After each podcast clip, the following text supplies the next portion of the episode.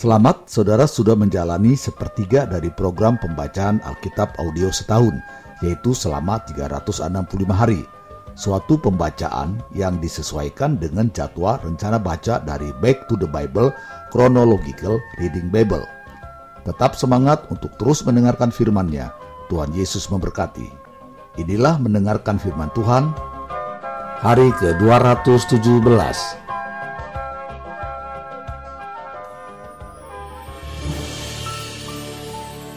Dua Raja-Raja pasal 22 ayat 1 sampai 20. Yosia, Raja Yehuda, Kitab Taurat ditemukan kembali. Yosia berumur 8 tahun pada waktu ia menjadi raja dan 31 tahun lamanya ia memerintah di Yerusalem. Nama ibunya ialah Yedida binti Adaya dari Boskat. Ia melakukan apa yang benar di mata Tuhan dan hidup sama seperti Daud bapa leluhurnya, dan tidak menyimpang ke kanan atau ke kiri. Dalam tahun yang ke-18 zaman Raja Yosia, maka Raja menyuruh Safan bin Azalia bin Mesulam, panitera itu, ke rumah Tuhan. Katanya, Pergilah kepada imam besar Hilkia, suruhlah ia menyerahkan seluruh uang yang telah dibawa ke dalam rumah Tuhan, yang telah dikumpulkan dari pihak rakyat oleh penjaga-penjaga pintu. Baiklah itu diberikan mereka ke tangan para pekerja yang diangkat untuk mengawasi rumah Tuhan, supaya diberikan kepada tukang-tukang yang ada di rumah Tuhan untuk memperbaiki kerusakan rumah itu, yaitu kepada tukang-tukang kayu, tukang-tukang bangunan, dan tukang-tukang tembok, juga bagi pembelian kayu dan batu pahat untuk memperbaiki rumah itu tetapi tidak usahlah mengadakan perhitungan dengan mereka mengenai uang yang diberikan ke tangan mereka, sebab mereka bekerja dengan jujur. Berkatalah imam besar Hilkia kepada Safan, panitera itu, telah kutemukan kitab Taurat itu di rumah Tuhan. Lalu Hilkia memberikan kitab itu kepada Safan, dan Safan terus membacanya. Kemudian Safan panitera itu masuk menghadap raja, Disampaikannya kabar tentang itu kepada raja. Hamba-hambamu ini telah mengambil seluruh uang yang terdapat di rumah Tuhan dan memberikannya ke tangan para pekerja yang diangkat mengawasi rumah itu. Safan panitra itu memberitahukan juga kepada raja, Imam Hilkia telah memberikan kitab kepadaku. Lalu Safan membacakannya di depan raja. Segera sesudah raja mendengar perkataan kitab Taurat itu, dikoyakannya pakaiannya. Kemudian raja memberi perintah kepada Imam Hilkia, kepada Ahikam bin Safan, kepada Akbor bin Mika, kepada Safan panitera itu, dan kepada Asaya hamba raja, katanya, Pergilah, mintalah petunjuk Tuhan bagiku, bagi rakyat dan bagi seluruh Yehuda, tentang perkataan kitab yang ditemukan ini, sebab hebat kehangatan murka Tuhan yang bernyala-nyala terhadap kita. Oleh karena nenek moyang kita tidak mendengarkan perkataan kitab ini dengan berbuat tepat seperti yang tertulis di dalamnya. Maka pergilah Imam Hilkia, Ahikam, Akbor, Safan, dan Asaya kepada Nabiah Hulda, istri seorang yang mengurus pakaian-pakaian, yaitu Salum bin Tikwa bin Harhas. Nabiah itu tinggal di Yerusalem, di perkampungan baru mereka memberitakan semuanya kepadanya. Perempuan itu menjawab mereka, "Beginilah firman Tuhan, Allah Israel: Katakanlah kepada orang yang menyuruh kamu kepadaku, Beginilah firman Tuhan: Sesungguhnya aku akan mendatangkan malapetaka atas tempat ini dan atas penduduknya, yakni segala perkataan kitab yang telah dibaca oleh Raja Yehuda, karena mereka meninggalkan aku dan membakar korban kepada Allah lain dengan maksud menimbulkan sakit hatiku dengan segala pekerjaan tangan mereka. Sebab itu kehangatan murkaku akan bernyala-nyala terhadap tempat ini dengan tidak padam-padam. Tetapi kepada Raja Yehuda yang telah menyuruh kamu untuk meminta petunjuk Tuhan, harus kamu katakan demikian. Beginilah firman Tuhan Allah Israel. Mengenai perkataan yang telah kau dengar itu, oleh karena engkau sudah menyesal dan engkau merendahkan diri di hadapan Tuhan pada waktu engkau mendengar hukuman yang kufirmankan terhadap tempat ini, dan terhadap penduduknya bahwa mereka akan mendasyatkan dan menjadi kutuk, dan oleh karena engkau mengoyakkan pakaianmu dan menangis di hadapanku, aku pun telah mendengarnya. Demikian firman Tuhan. Sebab itu, sesungguhnya aku akan mengumpulkan engkau kepada nenek moyangmu, dan engkau akan dikebumikan ke dalam kuburmu dengan damai, dan matamu tidak akan melihat segala malapetaka yang akan kudatangkan atas tempat ini. Lalu mereka menyampaikan jawab itu kepada raja.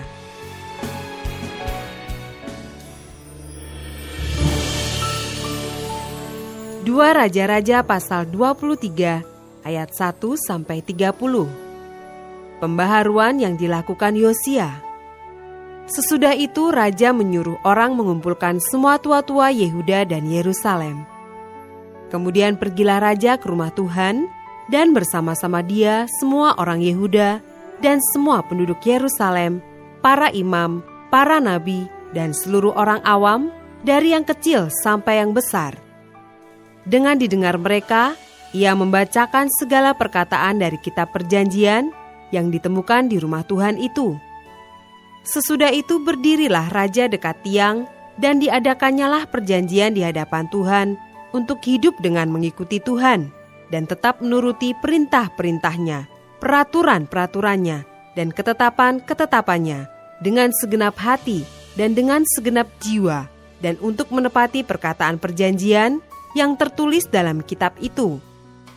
Dan seluruh rakyat turut mendukung perjanjian itu. Raja memberi perintah kepada imam besar Hilkiah dan kepada para imam tingkat dua dan kepada para penjaga pintu untuk mengeluarkan dari bait Tuhan segala perkakas yang telah dibuat untuk Baal dan Asyera dan untuk segala tentara langit. Lalu dibakarnyalah semuanya itu di luar kota Yerusalem, di padang-padang Kidron, dan diangkutnyalah abunya ke Betel.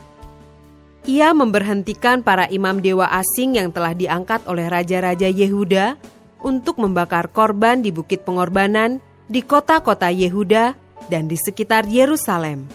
Juga orang-orang yang membakar korban untuk Baal, untuk dewa matahari, untuk dewa bulan, untuk rasi-rasi bintang, dan untuk segenap tentara langit. Dibawanyalah tiang-tiang berhala dari rumah Tuhan keluar kota Yerusalem ke sungai Kidron, lalu dibakarnya di situ dan ditumbuknya halus-halus menjadi abu. Kemudian dicampakkannya lah abunya ke atas kuburan rakyat jelata.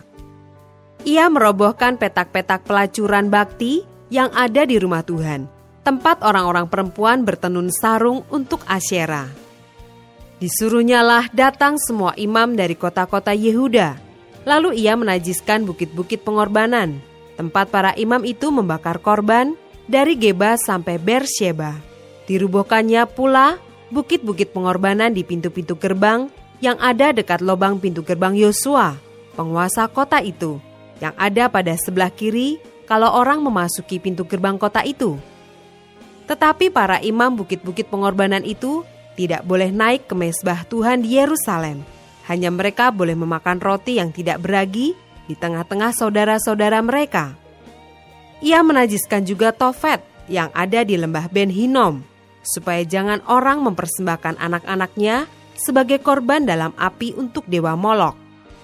Dibuangnyalah kuda-kuda yang ditaruh oleh raja-raja Yehuda untuk dewa matahari di pintu masuk ke rumah Tuhan, dekat bilik Nathan Meleh, pegawai istana yang tinggal di gedung samping, juga kereta-kereta dewa matahari dibakarnya dengan api. Mesbah-mesbah yang ada di atas sotoh, tempat peranginan Ahas yang dibuat oleh raja-raja Yehuda dan mesbah-mesbah yang dibuat Manasye di kedua pelataran rumah Tuhan dirobohkan oleh raja dan diremukkan di sana, lalu dicampakkannya abunya ke sungai Kidron. Bukit-bukit pengorbanan yang ada di sebelah timur Yerusalem, di sebelah selatan Bukit Kebusukan, dan yang didirikan oleh Salomo Raja Israel untuk Asitoret, dewa kejijikan sembahan orang Sidon, dan untuk Kamos, dewa kejijikan sembahan Moab, dan untuk Milkom, dewa kekejian sembahan orang Amon, dinajiskan oleh raja. Ia memecahkan tugu-tugu berhala dan menebang tiang-tiang berhala, lalu ditimbuninya tempat-tempat itu penuh dengan tulang-tulang manusia. Juga mesbah yang ada di Betel, bukit pengorbanan yang dibuat oleh Yerobeam bin Nebat yang mengakibatkan orang Israel berdosa, mesbah dan bukit pengorbanan itu pun dirobohkannya dan batu-batunya dipecahkannya. Lalu ditumbuknya halus-halus menjadi abu dan dibakarnyalah tiang berhala. Dan ketika Yosia berpaling, dilihatnyalah kuburan-kuburan yang ada di gunung di sana. Lalu menyuruh orang mengambil tulang-tulang dari kuburan-kuburan itu, membakarnya di atas mesbah dan menajiskannya, sesuai dengan firman Tuhan yang telah diserukan oleh abdi Allah yang telah menyerukan hal-hal ini. Ia berkata, Apakah tanda keramat yang kulihat ini? Lalu orang-orang di kota itu menjawab dia, Itulah kuburan abdi Allah yang sudah datang dari Yehuda, dan yang telah menyerukan segala hal yang telah kau lakukan terhadap mesbah Betel ini. Lalu katanya, biarkanlah itu, janganlah ada orang yang menjamah tulang-tulangnya. Jadi mereka tidak mengganggu tulang-tulangnya dan tulang-tulang nabi yang telah datang dari Samaria itu. Juga segala kuil di bukit-bukit pengorbanan yang di kota-kota Samaria yang dibuat oleh raja-raja Israel untuk menimbulkan sakit hati Tuhan dijauhkan oleh Yosia dan dalam hal ini ia bertindak tepat seperti tindakannya di Betel. Ia menyembelih di atas mesbah-mesbah itu semua imam bukit-bukit pengorbanan yang ada di sana, dan dibakarnya tulang-tulang manusia di atasnya. Lalu pulanglah ia ke Yerusalem. Kemudian raja memberi perintah kepada seluruh bangsa itu, "Rayakanlah Paskah bagi Tuhan Allahmu, seperti yang tertulis dalam kitab perjanjian ini." Sebab tidak pernah lagi dirayakan Paskah seperti itu sejak zaman para hakim yang memerintah atas Israel dan sepanjang zaman raja-raja Israel dan raja-raja Yehuda. Tetapi barulah dalam tahun ke-18 zaman Raja Yosia, Paskah ini dirayakan bagi Tuhan di Yerusalem. Para pemanggil arwah dan para pemanggil roh peramal, juga terafim, berhala-berhala, dan segala dewa kejijikan yang terlihat di tanah Yehuda dan Yerusalem, dihapuskan oleh Yosia dengan maksud menepati perkataan Taurat yang tertulis dalam kitab yang telah didapati oleh Imam Hilkia di rumah Tuhan. Sebelum dia tidak ada raja yang seperti dia yang berbalik kepada Tuhan dengan segenap hatinya, dengan segenap jiwanya, dan dengan segenap kekuatannya, sesuai dengan segala Taurat Musa. Dan sesudah dia tidak ada bangkit lagi yang seperti dia. Tetapi Tuhan tidak beralih dari murkanya yang sangat bernyala-nyala itu, yang telah bangkit terhadap Yehuda oleh karena segala sakit hatinya yang ditimbulkan Manasye. Lalu berfirmanlah Tuhan, juga orang Yehuda akan kujauhkan dari hadapanku seperti aku menjauhkan orang Israel. Dan aku akan membuang kota yang kupilih ini, yakni Yerusalem, dan rumah ini, walaupun aku telah berfirman tentangnya, namaku akan tinggal di sana. Selebihnya dari riwayat Yosia dan segala yang dilakukannya, bukankah semuanya itu tertulis dalam kitab sejarah raja-raja Yehuda? Dalam zamannya itu, majulah Firaun Neko, raja Mesir, melawan raja Asyur di tepi sungai Efrat. Raja Yosia pergi menghadapi dia, tetapi Firaun membunuhnya di Megido, segera sesudah ia melihatnya. Pegawai-pegawainya mengangkut mayatnya dengan kereta dari Megido dan membawanya ke Yerusalem Kemudian mereka menguburkannya dalam kuburnya sendiri. Maka rakyat negeri itu menjemput Yoahas, anak Yosia, mengurapi dia dan mengangkat dia menjadi raja menggantikan ayahnya. Ayat 31 sampai 35. Yoahas, raja Yehuda. Yoahas berumur 23 tahun pada waktu ia menjadi raja, dan tiga bulan lamanya ia memerintah di Yerusalem. Nama ibunya ialah Hamutal, binti Yeremia dari Libna. Ia melakukan apa yang jahat di mata Tuhan, tepat seperti yang dilakukan oleh nenek moyangnya. Firaun Neko mengurung dia di Ripla, di tanah Hamad, supaya jangan ia memerintah di Yerusalem. Lagi Firaun membebankan kepada negeri itu denda sebesar 100 talenta perak dan 10 talenta emas. Firaun Neko mengangkat Eliakim anak Yosia menjadi raja menggantikan Yosia ayahnya dan menukar namanya dengan Yoyakim. Tetapi Yoahas dibawanya. Yoahas tiba di Mesir dan mati di sana. Yoyakim memberi emas dan perak itu kepada Firaun, tetapi ia menarik pajak dari negeri supaya dapat memberi uang itu sesuai dengan titah Firaun. Ia menagih emas dan perak itu dari rakyat negeri dari setiap orang menurut jumlah ketetapan pajaknya untuk memberikannya kepada Firaun Neko. Ayat 36 sampai 37. Yoyakim raja Yehuda. Yoyakim berumur 25 tahun pada waktu ia menjadi raja dan 11 tahun lamanya ia memerintah di Yerusalem. Nama ibunya ialah Zebuda binti Pedaya dari rumah ia melakukan apa yang jahat di mata Tuhan, tepat seperti yang dilakukan oleh nenek moyangnya.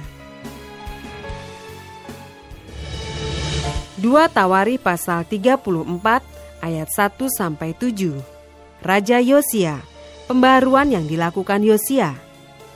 Yosia berumur 8 tahun pada waktu ia menjadi raja dan 31 tahun lamanya ia memerintah di Yerusalem.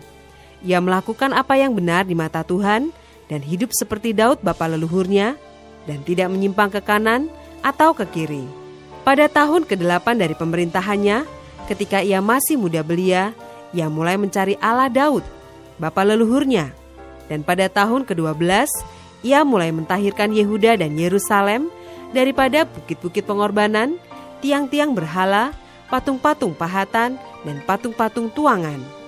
Mesbah-mesbah para Baal dirobohkan di hadapannya, ia menghancurkan pedupaan-pedupaan yang ada di atasnya. Ia merembukan dan menghancur luluhkan tiang-tiang berhala, patung-patung pahatan, dan patung-patung tuangan, dan menghamburkannya ke atas kuburan orang-orang yang mempersembahkan korban kepada berhala-berhala itu. Tulang-tulang para imam dibakarnya di atas mesbah-mesbah mereka. Demikianlah ia mentahirkan Yehuda dan Yerusalem. Juga di kota-kota Manasye, Efraim, dan Simeon, sampai di kota-kota Naftali, yang di mana-mana telah menjadi reruntuhan. Ia merobohkan segala mesbah dan tiang berhala, meremukan segala patung pahatan serta menghancur luluhkannya, dan menghancurkan semua pedupaan di seluruh tanah Israel. Sesudah itu ia kembali ke Yerusalem. Ayat 8 sampai 33. Kitab Taurat ditemukan kembali. Pada tahun ke-18 dari pemerintahannya, setelah selesai mentahirkan negeri dan rumah Tuhan, ia menyuruh Safan bin Asalia dan Maasea, penguasa kota, serta Yoah bin Yoahas, bendahara negara, untuk memperbaiki rumah Tuhan Allahnya. Maka datanglah mereka kepada imam besar Hilkia dan menyerahkan kepadanya uang yang telah dibawa ke rumah Allah dan yang telah dikumpulkan oleh orang-orang Lewi, yakni oleh para penjaga pintu dari orang-orang Manasye dan Efraim dan dari semua orang yang masih tinggal dari Israel, pula dari seluruh orang Yehuda dan Benyamin, dan dari penduduk Yerusalem. Uang itu diberikan mereka ke tangan para pekerja yang diangkat untuk mengawasi rumah Tuhan, dan mereka itu yang bekerja dalam rumah Tuhan mengeluarkannya untuk membetulkan dan memperbaiki rumah itu. Mereka memberikannya kepada tukang-tukang kayu dan tukang-tukang bangunan, supaya tukang-tukang itu membeli batu pahat dan kayu untuk tupai-tupai dan untuk memasang balok-balok pada gedung-gedung yang oleh raja-raja Yehuda dibiarkan roboh. Orang-orang itu melakukan pekerjaan itu dengan setia. Orang-orang yang diangkat menjadi pengawas mereka ialah Yahat dan Obaja, orang-orang Lewi dari Bani Merari. Sedangkan Zakaria dan Mesulam dari Bani Kehat mengepalai semua. Dan semua orang Lewi yang pandai memainkan alat-alat musik mengepalai kuli-kuli dan mengiringi semua tukang dalam pekerjaan apa pun. Dari antara orang-orang Lewi itu, ada yang menjadi panitera, pengatur, atau penunggu pintu gerbang. Ketika mereka mengeluarkan uang yang telah dibawa ke rumah Tuhan, Imam Hilkia menemukan kitab Taurat Tuhan yang diberikan dengan perantaraan Musa. Maka berkatalah Hilkia kepada Safan panitera negara itu, Aku telah menemukan kitab Taurat di rumah Tuhan. Lalu Hilkia memberikan kitab itu kepada Safan. Dan Safan membawa kitab itu kepada raja. Ia juga menyampaikan kabar kepada raja, segala sesuatu yang ditugaskan kepada hamba-hambamu telah mereka laksanakan. Mereka telah mengambil seluruh uang yang terdapat di rumah Tuhan dan memberikannya ke tangan para pengawas dan para pekerja. Safan panitera negara itu memberitahukan juga kepada raja, Imam Hilkia telah memberikan kitab kepadaku. Lalu Safan membacakan sebagian di depan raja. Segera sesudah raja mendengar perkataan Taurat itu, dikoyakannya pakaiannya. Kemudian raja memberi perintah kepada Hilkia, kepada Ahikam bin Safan, kepada Abdon bin Mika, kepada Safan panitera negara itu, dan kepada Asaya hamba raja, katanya, Pergilah, mintalah petunjuk Tuhan bagiku, bagi yang masih tinggal di Israel dan di Yehuda, tentang perkataan kitab yang ditemukan ini. Sebab hebat kehangatan murka Tuhan yang dicurahkan kepada kita, oleh karena nenek moyang kita tidak memelihara firman Tuhan dengan berbuat tepat seperti yang tertulis dalam kitab ini. Maka pergilah Hilkia dengan orang-orang yang disuruh raja kepada Nabi Yahulda, istri seorang yang mengurus pakaian-pakaian, yaitu Salum bin Tokat bin Hasra, penunggu pakaian-pakaian. Nabiah itu tinggal di Yerusalem, di perkampungan baru. Mereka berbicara kepadanya sebagaimana yang diperintahkan. Perempuan itu menjawab mereka, Beginilah firman Tuhan, Allah Israel. Katakanlah kepada orang yang menyuruh kamu kepadaku, Beginilah firman Tuhan, sesungguhnya aku akan mendatangkan malapetaka atas tempat ini dan atas penduduknya, yakni segala kutuk yang tertulis dalam kitab yang telah dibacakan di depan Raja Yehuda. Karena mereka meninggalkan aku dan membakar korban kepada Allah lain dengan maksud menimbulkan sakit hatiku dengan segala pekerjaan tangan mereka. Sebab itu nyala murkaku akan dicurahkan ke tempat ini dengan tidak padam-padam. Tetapi kepada Raja Yehuda yang telah menyuruh kamu untuk meminta petunjuk Tuhan, harus kamu katakan demikian. Beginilah firman Tuhan Allah Israel. Mengenai perkataan yang telah kau dengar itu, oleh karena engkau sudah menyesal dan engkau merendahkan diri di hadapan Allah pada waktu engkau mendengar firman-Nya terhadap tempat ini dan terhadap penduduknya, oleh karena engkau merendahkan diri di hadapanku, mengoyakkan pakaianmu dan menangis di hadapanku, aku pun telah mendengarnya. Demikian firman Tuhan. Maka sesungguhnya aku akan mengumpulkan engkau kepada nenek moyangmu, dan engkau akan dikebumikan ke dalam kuburmu dengan damai, dan matamu tidak akan melihat segala malapetaka yang akan kudatangkan atas tempat ini dan atas penduduknya. Lalu mereka menyampaikan jawab itu kepada raja. Sesudah itu raja menyuruh orang mengumpulkan semua tua-tua Yehuda dan Yerusalem Kemudian, pergilah raja ke rumah Tuhan bersama-sama semua orang Yehuda dan penduduk Yerusalem, para imam, orang-orang Lewi, dan seluruh orang awam, baik yang besar maupun yang masih kecil. Dengan didengar mereka, ia membacakan segala perkataan dari kitab perjanjian yang ditemukan di rumah Tuhan itu. Sesudah itu berdirilah raja pada tempatnya dan diikatnyalah perjanjian di hadapan Tuhan untuk hidup dengan mengikuti Tuhan dan tetap menuruti perintah-perintahnya peraturan-peraturannya, dan ketetapan-ketetapannya dengan segenap hatinya dan dengan segenap jiwanya, dan untuk melakukan perkataan perjanjian yang tertulis dalam kitab itu. Ia menyuruh semua orang yang berada di Yerusalem dan Benyamin ikut serta dalam perjanjian itu, dan penduduk Yerusalem berbuat menurut perjanjian Allah, yakni Allah nenek moyang mereka. Yosia menjauhkan segala dewa kekejian dari semua daerah orang Israel dan menyuruh semua orang yang ada di Israel beribadah kepada Tuhan Allah mereka. Maka sepanjang hidup Yosia, mereka tidak menyimpang mengikuti Tuhan Allah nenek moyang mereka. 2 Tawari pasal 35 ayat 1 sampai 19. Yosia merayakan Paskah. Kemudian Yosia merayakan Paskah bagi Tuhan di Yerusalem. Domba Paskah disembelih pada tanggal 14 bulan yang pertama. Ia menetapkan tugas para imam dan mendorong mereka menunaikan tugas jabatannya dalam rumah Tuhan. Berkatalah ia kepada orang-orang Lewi yang adalah pengajar seluruh Israel dan orang-orang kudus Tuhan. Tempatkanlah tabut kudus itu di dalam rumah yang telah didirikan Salomo bin Daud Raja Israel. Tidak usah lagi kamu mengusungnya. Sekarang layanilah Tuhan Allahmu dan Israel umatnya.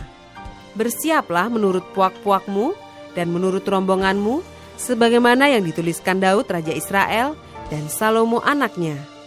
Berdirilah di halaman tempat kudus menurut golongan puak saudara-saudaramu yang lain, yakni kaum awam, dengan satu rombongan puak orang Lewi untuk tiap golongan saudara-saudaramu itu.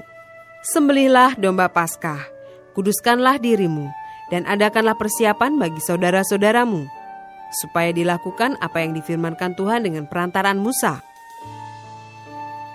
Yosia menyumbangkan kepada kaum awam sejumlah 30 ribu ekor kambing domba, yakni domba-domba dan kambing-kambing jantan yang muda, semuanya sebagai korban paskah bagi semua orang yang hadir. Selain itu disumbangkannya 3000 ekor lembu. Semuanya itu dari harta milik raja. Juga para panglimanya memberi sumbangan sukarela kepada rakyat, para imam, dan orang-orang Lewi. Kemudian Hilkia, Sakaria, dan Yehiel, para pemuka rumah Allah, memberi kepada para imam 2.600 ekor kambing domba sebagai korban paskah dan selain itu 300 ekor lembu. Lalu Konanya dan kedua saudaranya, Semaya dan Netaneel, serta Hasabia, Yeyel, dan Yosabat, para pemimpin orang-orang Lewi, menyumbangkan kepada orang-orang Lewi 5.000 ekor kambing domba sebagai korban Paskah, dan selain itu 500 ekor lembu. Setelah upacara ibadah disiapkan, berdirilah para imam pada tempatnya, dan orang-orang Lewi menurut rombongannya, sesuai dengan perintah raja. Maka disembelihlah domba Paskah, dan para imam menyiramkan darah yang mereka terima dari orang-orang Lewi, sedang orang-orang Lewi menguliti domba itu. Tetapi mereka memisahkan korban bakaran untuk diserahkan kepada kaum awam menurut golongan puak mereka, supaya dipersembahkan kepada Tuhan, sebagaimana tertulis dalam Kitab Musa. Demikian pula dilakukan mereka dengan lembu-lembu. Kemudian mereka memasak domba Paskah di atas api sesuai dengan peraturan sedang persembahan-persembahan kudus mereka masak dalam kuali, belanga, dan pinggan, lalu membawanya cepat-cepat kepada segenap kaum awam. Kemudian mereka menyediakan bagi dirinya dan bagi para imam, karena para imam, yakni anak-anak Harun, sampai malam hari sibuk mempersembahkan korban bakaran dan segala lemak. Oleh sebab itu, orang-orang Lewi menyediakan bagi dirinya dan bagi para imam, yakni anak-anak Harun, Para penyanyi yakni Bani Asaf ada pada tempat mereka sesuai dengan perintah Daud. Asaf, Heman, dan Yedutun pelihat raja itu. Juga para penunggu pintu gerbang ada pada tiap-tiap pintu gerbang. Mereka tidak usah meninggalkan tugas mereka karena saudara-saudara mereka, orang-orang Lewi, menyediakannya untuk mereka. Demikianlah seluruh upacara ibadah bagi Tuhan disiapkan pada hari itu untuk merayakan Paskah dan untuk mempersembahkan korban bakaran di atas mesbah Tuhan sesuai dengan perintah Raja Yosia. Pada waktu itu orang Israel yang hadir di situ merayakan Paskah dan hari raya roti tidak beragi selama tujuh hari.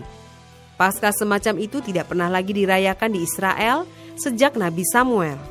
Seorang pun di antara raja-raja orang Israel tidak pernah merayakan Paskah seperti yang dirayakan Yosia dengan para imam dan orang-orang Lewi dengan seluruh orang Yehuda dan Israel yang dapat hadir dan dengan penduduk Yerusalem. Paskah itu dirayakan pada tahun ke-18 pemerintahan Yosia. Ayat 20 sampai 27. Yosia dibunuh oleh Neko. Kemudian daripada semua ini, setelah Yosia memperbaiki rumah Tuhan, majulah Neko raja Mesir hendak berperang di Karkemis di tepi sungai Efrat.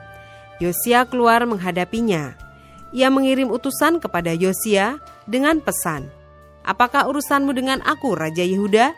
Saat ini aku tidak datang melawan engkau, tetapi melawan keluarga raja yang sedang kuperangi. Allah memerintahkan aku supaya segera bertindak. Hentikanlah niatmu menentang Allah yang menyertai aku, supaya engkau jangan dimusnahkannya. Tetapi Yosia tidak berpaling daripadanya, melainkan menyamar untuk berperang melawan dia. Ia tidak mengindahkan kata-kata Neko yang merupakan pesan Allah, lalu berperang di lembah Megiddo. Maka pemanah-pemanah menembaki Raja Yosia, dan Raja berseru kepada orang-orangnya, Bawa aku dari sini, karena aku luka parah. Orang-orangnya mengangkatnya dari keretanya, lalu mengangkutnya dengan kereta cadangannya, lalu membawanya ke Yerusalem. Kemudian matilah ia, lalu dikuburkan di pekuburan nenek moyangnya. Seluruh Yehuda dan Yerusalem berkabung karena Yosia. Yeremia membuat suatu syair ratapan mengenai Yosia, dan sampai sekarang ini semua penyanyi laki-laki dan penyanyi perempuan menyanyikan syair-syair ratapan mengenai Yosia, dan mereka jadikan itu suatu kebiasaan di Israel. Semuanya itu tertulis dalam syair-syair ratapan. Selebihnya dari riwayat Yosia dan perbuatan-perbuatannya yang saleh, yang sesuai dengan yang ada tertulis dalam Taurat Tuhan, yakni riwayatnya dari awal sampai akhir, sesungguhnya semuanya itu tertulis dalam kitab Raja-Raja Israel dan Yehuda. Tetap semangat, teruskanlah mendengarkan firman Tuhan. Sampai jumpa esok hari.